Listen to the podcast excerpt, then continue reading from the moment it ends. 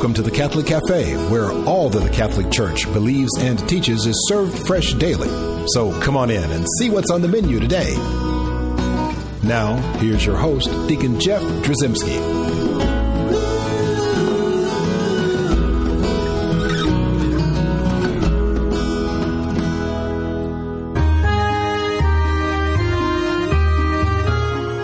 Greetings and welcome to the Catholic Cafe. I'm Deacon Jeff sitting in the luxurious corner booth of the French Catholic Cafe, uh, and I'm joined by uh, Robert Hutton. How Hello, doing, Deacon. Robert? Doing well. Just finished eating that little pastry that we had. It was really good. Well, Check it's it a pilgrimage, so we enjoy whatever's That's put right. before us, right? That's uh, right. Which is a good thing. And speaking of things that are put before us, we have a great guest here, uh, and we another conversation we're having with folks, and interesting stories come up. Exactly. Interesting vocation stories. Exactly right. So we're going to talk to Father Andrew Fisher. Father Andrew, welcome to the Catholic Cafe's luxurious corner booth. You feel luxurious here? It's an honor to be here. Thank you. Very good. Now you are at St. Ambrose in Annandale, Virginia.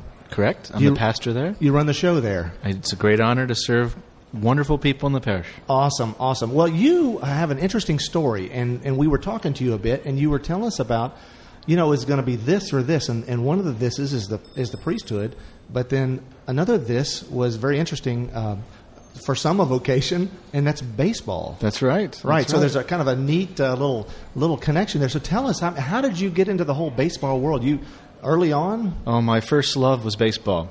Collecting baseball cards, going to the ball game, playing little league, going up to high school baseball. My dream was to play major league baseball, and I was very honored to play Division One college baseball and travel across You were America. team captain too, right? Captain of the team. I was a pitcher for four years in college. So did you have some dreams of maybe going on with that? And Uh, every ball player has that dream, Yeah. and the more you work at it, and the competition gets bigger, and your games are on TV or radio, and there's scouts watching you. That's what your goal is, and you think that's what my aim is. right, and so you were you were kind of set your sights there, and uh, but I guess seeing you in that collar tells me that uh, unless you're a, a chaplain for a team, you did that did, that didn't that reality never happened for you. Well, that's right. I jokingly say I grew up wanting to play for the Orioles, but now I play for the Padres. very, very good. So, how, tell me how you got from your eyes on this prize of baseball, right, to this this idea of, of serving the Lord in His church. Um, God totally duped me. My dream was to play college baseball, and I went and looked at several colleges, and they were talking baseball with me.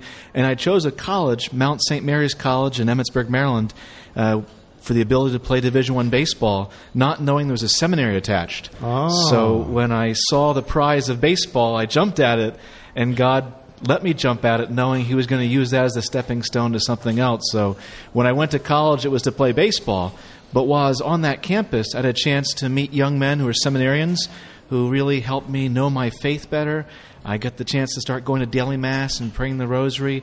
And uh, one great blessing was almost every weekend we had road trips. And so almost every weekend, as I was driving up and down the East Coast, uh, I was thinking about the big questions of life.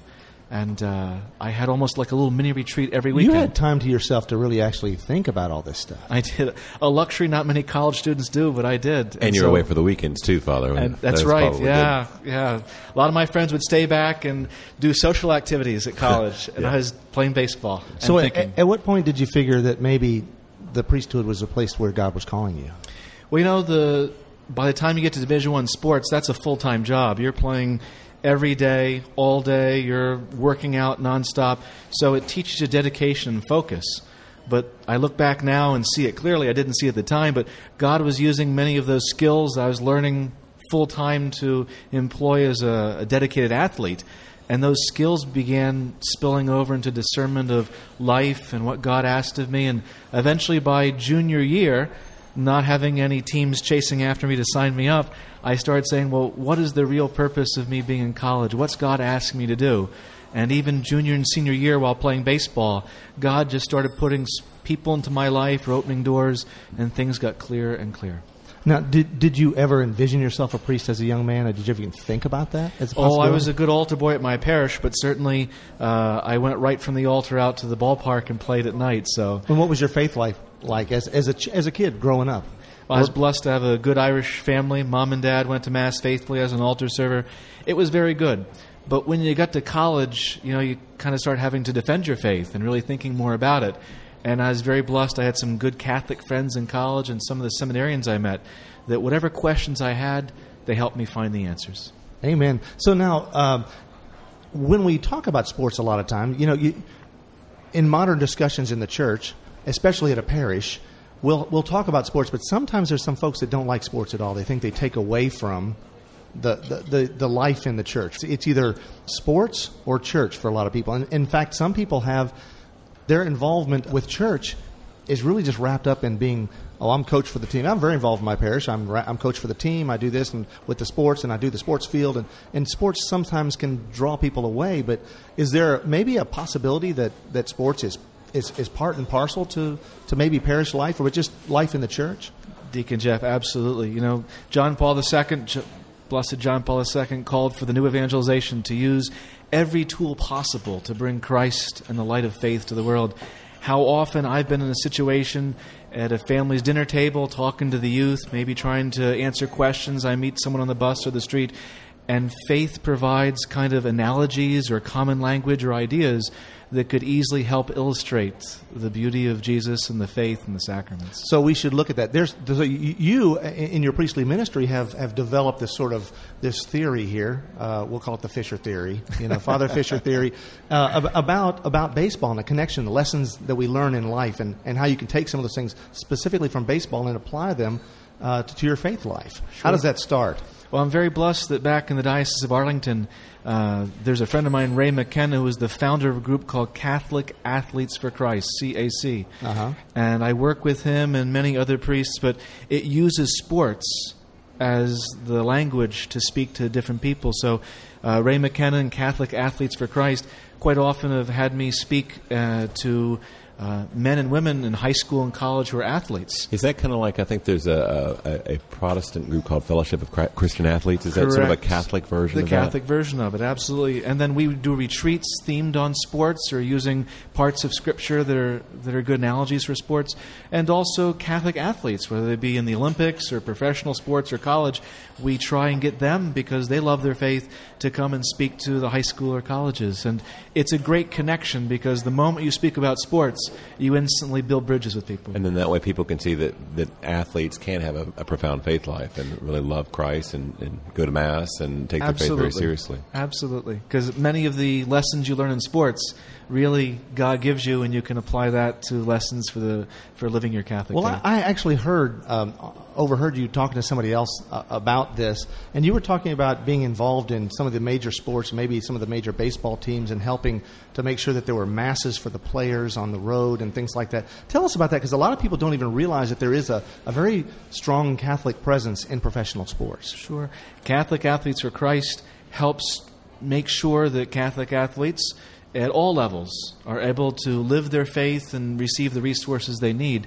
And so they provide resources, priests and masses, retreats for everything from professional sports to college sports to the minor leagues, even at the recent Olympics. Mm. They had a program set up over in London at the Summer Olympics for Catholics to meet and talk kind of a Catholic cafe there for Mm-hmm. Olympians Right. to exchange ideas, support each other, and they had mass and adoration there. Mass at the ball field?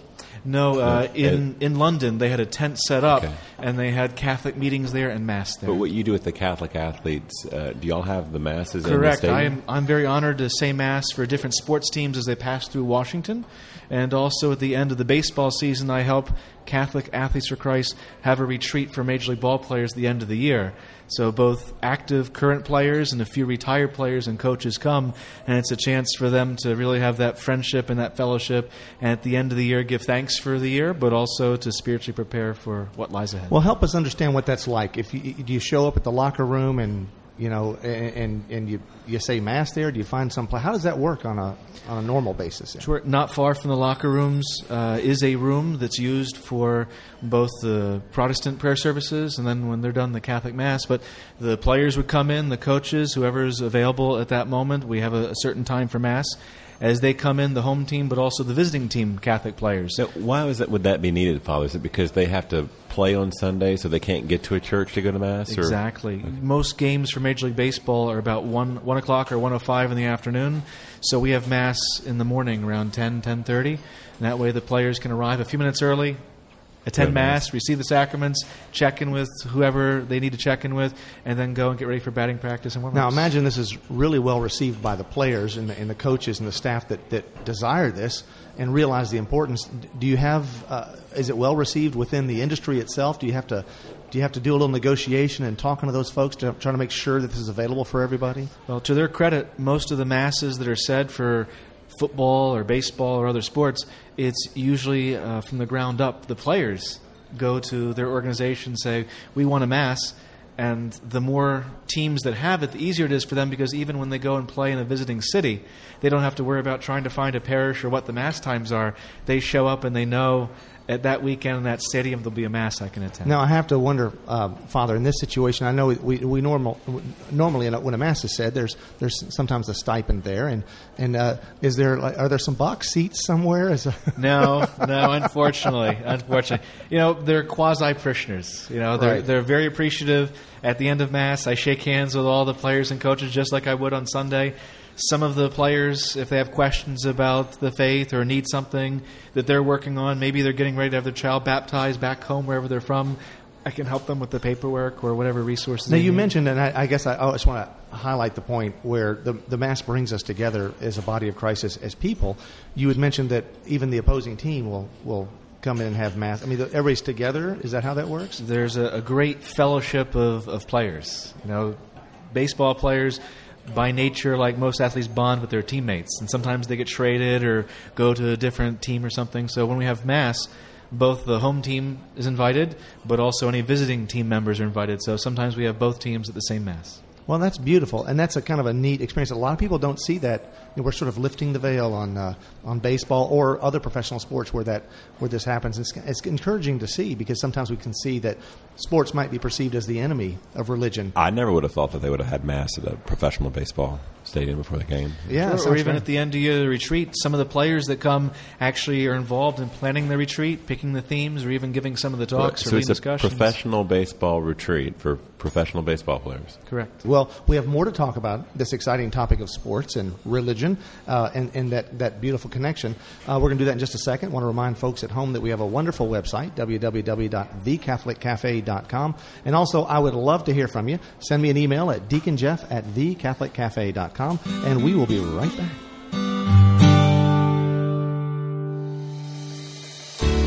I'm Bess Drzycimski, and this is another great moment in church history.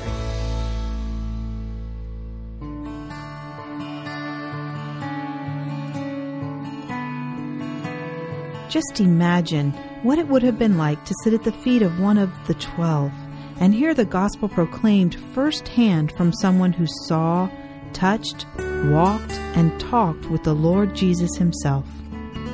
This is just what St. Polycarp did as a student of St. John, the last of the beloved apostles to die.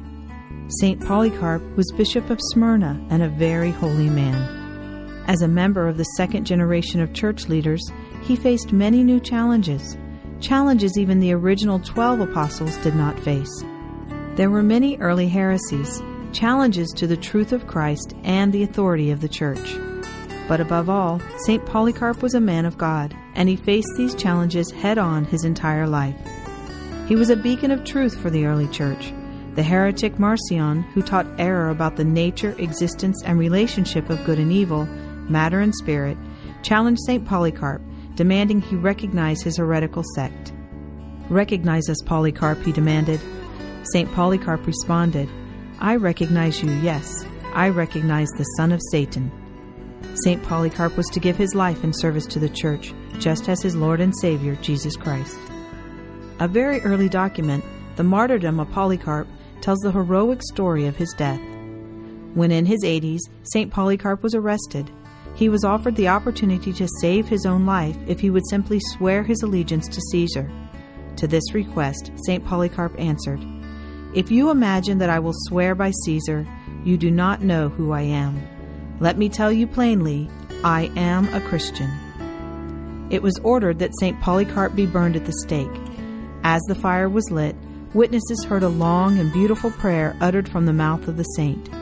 In part, they heard, Lord God Almighty, I bless you for having made me worthy of this day and this hour. I bless you because I may have a part, along with the martyrs, in the chalice of your Christ. As St. Polycarp said Amen, his captors stoked the fire. But it is reported that the fire did not burn him. It miraculously formed an arch around him, causing him to resemble what the martyrdom document says was gold and silver glowing in a furnace. They finally had to stab him to death. St. Polycarp's feast day is February 23rd. I'm Bess Drzycimski, and this is another great moment in church history.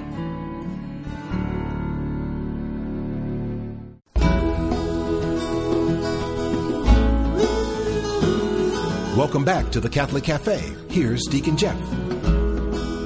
And we're back in the luxurious corner booth of the French Catholic Cafe. We're talking to Father Andrew Fisher from Annandale, Virginia, St. Ambrose. I'm sure they're missing you, uh, and they're hoping that you're going to come back soon. Or are they, Father Andrew? No, they're, they're great people. They gave me lots of intentions. So every day here in the shrine at Lourdes, I'm praying for my people. I miss them. Amen. That's a, that's a wonderful, wonderful sentiment and a great thing to do as a, as a priest. Uh, now, so we're talking about baseball. And, you know, there's you, you're telling me there's a lot of lessons that we can learn from baseball. Let's let's kind of focus now on, on, on baseball and that just the whole idea of baseball and how we can learn lessons from baseball that might help us in our life. Sure. When when Jesus called the apostles and said, "Leave your nets," they left their nets, but they didn't leave their experiences. They took with them the ability as a fisherman to be patient, to cast Yeah. out the nets, to read the signs of the wind and the water. Whatever gifts and talents we have, whatever experiences, if we give them to Christ, He can use them. And I can testify in my own life, uh, having been someone who loved baseball and played baseball, that when God called me to be a priest, He didn't say, give all that up and leave it. Just the opposite. Those experiences helped me in my faith and my discernment, and now I use them to help other people because there's a lot of lessons you learn in sports that apply very well to living your Catholic faith and the spiritual life. Sort of a theology of baseball, Father. a theology of baseball. That's Is right. that that's not heretical, Deacon? I don't want to. Uh, we're gonna have to. We're, I'll be flipping Okay. through canon law as you guys are continuing to talk here. no, so tell us some of these things. Like uh, you know, there are different things that are exist in baseball that also exist in our spiritual life. So like, let's start with coaches. Absolutely. You know, as as someone who wanted so much to play in the major leagues and that was the goal, you measured everything towards that goal. And you needed good coaches, people who were experienced, people who had played before to teach you. And every coach I had, I learned something from each of them how to throw a curveball better, how to throw a slider, how to read a batter. And in the spiritual life or to grow in your faith, you need good coaches. You know, you need good people who know their faith and love their faith. And those friendships and asking them questions will help you. They'll be good coaches. So, certain, Father, would that be like a spiritual director? Do you think lay people should maybe find a, a priest or somebody to sort of Absolutely. seek out for spiritual direction? a good spiritual director, a good regular confessor to go to, even a patron saint, someone that we read their life or their writings and say, there's someone I can learn from. There's a real hero I can learn from. There also might be some living saints, like listening to this program, and people who are just good people who really can maybe don't realize the influence and the effect they can have on someone else. So you can be a coach for someone else as well, probably. Absolutely. When I was uh, at my second year in college, the assistant coach went to daily mass. And on several occasions, when we got a rained out game or something happened, he'd always say, Okay, guys in the team, who wants to go to mass? Come on, and I'll take you out for dinner afterwards. And I always looked up to him because here's a guy who had so many things to do, but certainly the faith was so important. And faith and baseball went together so easily. Well, I know that uh, you know the big game is always important, and getting ready for the big game is something that's really important. Tell us about that and how getting ready for the big game is kind of like getting ready for the big game of life. Oh, as an athlete, preparation means everything. You have to stretch and get a good night's sleep and eat, and even uh, athletes have different uh, customs. That if I was going to pitch a game, I had to wear a certain undershirt or certain socks for, for good luck. You know, Yeah. that was my comfort zone. Or listen to certain music to get me kind of in the zone. And the same is true for whatever God asks us to do in our vocations. We need good preparation. We need to say our good prayer, especially every morning. Start the day off knowing that what I do today, I'm doing it for God. I'm doing it with God. And certainly going to confession because confession allows us to stay focused.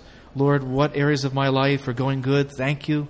Uh, that's I, I praise you for that. What areas do I need to tweak with your help to get things back on track? So, preparation for a game, an athlete, preparation for anyone wanting to live their vocation better. And I imagine someone with our, our, our Catholic teaching about Eucharist and understanding that, that when we receive Eucharist, we're, we're receiving our Lord, body, blood, soul, and divinity, and we actually become sort of a living tabernacle, right? We, we take Him with us So taking him with us to the game, to to our yeah, as part of preparation and and, and receiving Eucharist uh, is is obviously a great way to do that as well. isn't it? Do you know during the season your diet is very different from off season? Yeah. during the season, the coaches make sure you're eating right, and certainly what you eat affects you. What goes in your body affects you. So to receive the Eucharist, imagine those graces. If you're going to be a player wanting to play in the majors. Is akin to being a Catholic or Christian who wants to get to heaven. Yeah. You have to eat right and you have to exercise right and be prepared. And we know the old adage, "You are what you eat," right? And that's the Eucharist. You know, for someone who receives the Eucharist, we invite our Lord to change us to be more like Him. That's right. We, we share in the divine at, at that point. And that's a wonderful thing. Now, also, we, we know that, especially in, in sports, that we're not alone, right? We, we, it's not a one man show all the time. Unless it's golf. okay, but still, Okay. no, he's No. got a caddy. Oh, okay. You're There's, right. there's people that help him, whispering in his ear, saying, "No." But baseball, we're talking about don't baseball. use the two iron, you Okay. know, or whatever. So tell us about this this idea of having a team with us. There are games I played that maybe I was not pitching great that day or was not going well. And thank God I had good teammates because they would catch the ball and get the out for me. They'd turn a double play. That they would get the hits and score the runs to make sure we could win. So the game is never won if only one player does their job. The game's won if everyone does. And many a day I've went out there if I didn't have my best stuff. I wasn't scared or worried because I knew that I had eight other guys out there Yeah. who were going to back me up and dive for the ball and jump jump up and catch the ball. I mean, and I do the same for them. So in sports, you learn really form a, a good team and use your teammates. And in the spiritual life, God puts good people into your life. You know, whether it be the priests and deacons at church, catechists, whether it be good. Uh, members of your family who really know their faith, but God always puts people into your life to keep you pointed in the right direction. You know, Father, isn't that like it's not just a me and Jesus? I mean, it's really we have a whole team of people on earth and in heaven. And I mean, I think that that's one of the things about the Catholic faith that's so comforting to me is that you know it's not just me and God. Our Lord taught us the Our Father. We're praying together. We're supporting each other. Absolutely.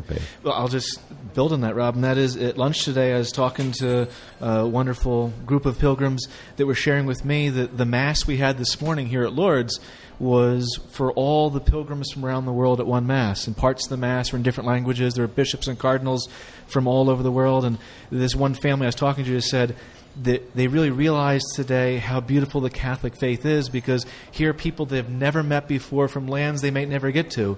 And yet at the altar today, we are just one family. Right. we are all sharing and saying the same prayers, and this is our team. You know? and, and all participating in the one sacrifice, and we're unified uh, by that, and we become the mystical body of Christ, and that's a beautiful, beautiful teaching and a great team to be on. Absolutely. isn't it? Though now, I tell you what, in the world of the athlete, there, there's probably the one of the most common pitfalls is the one that just wants to give up because you know you see the things just aren't going well. You, you, you get out there, you have these great ideas. You're going to do this. We're going to win this game. We're going to, right? But then all of a sudden you get clobbered.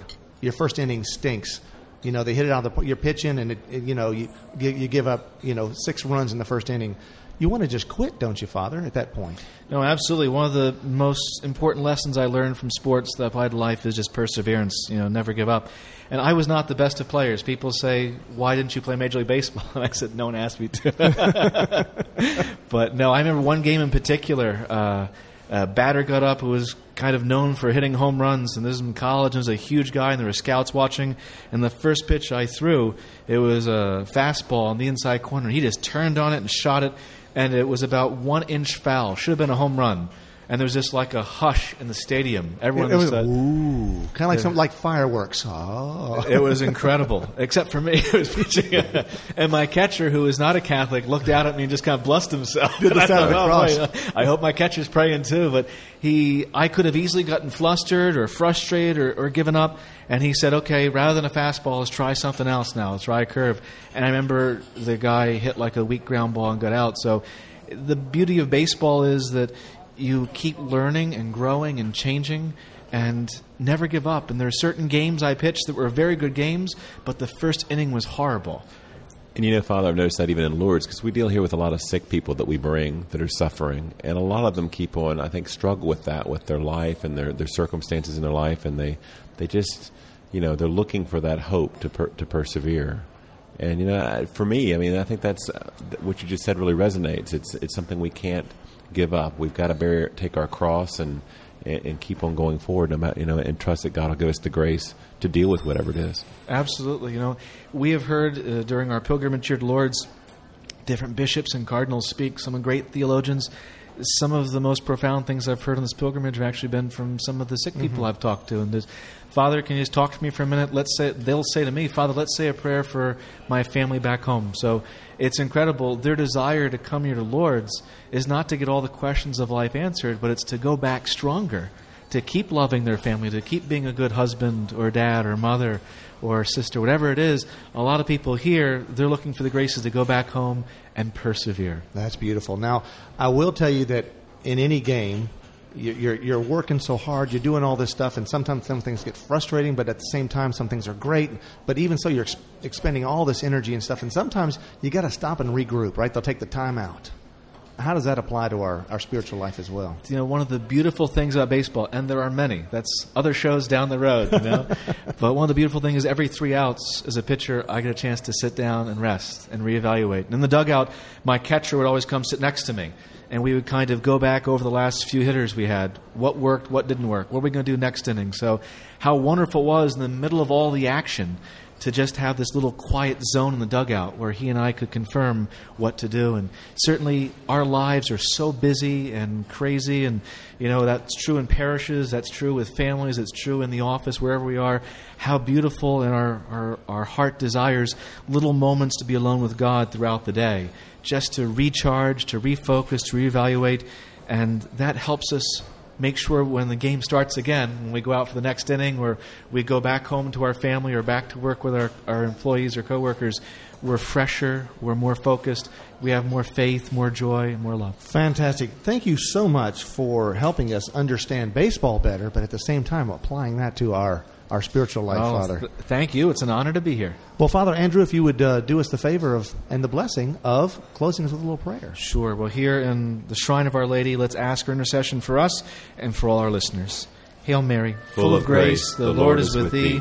Blessed art thou amongst women, and blessed is the fruit of thy womb, Jesus. Holy Mary, Mother of God, pray for us sinners, now and at the hour of our death. Amen. Thanks for listening to the Catholic Cafe. If you'd like to contact Deacon Jeff, send an email to deaconjeff at thecatholiccafe.com. The Catholic Cafe is brought to you by the Order of Malta Federal Association and is broadcast with ecclesial permission from J. Terry Steib, Bishop of Memphis in Tennessee. Join us again at the Catholic Cafe. There's always room for one more at our table.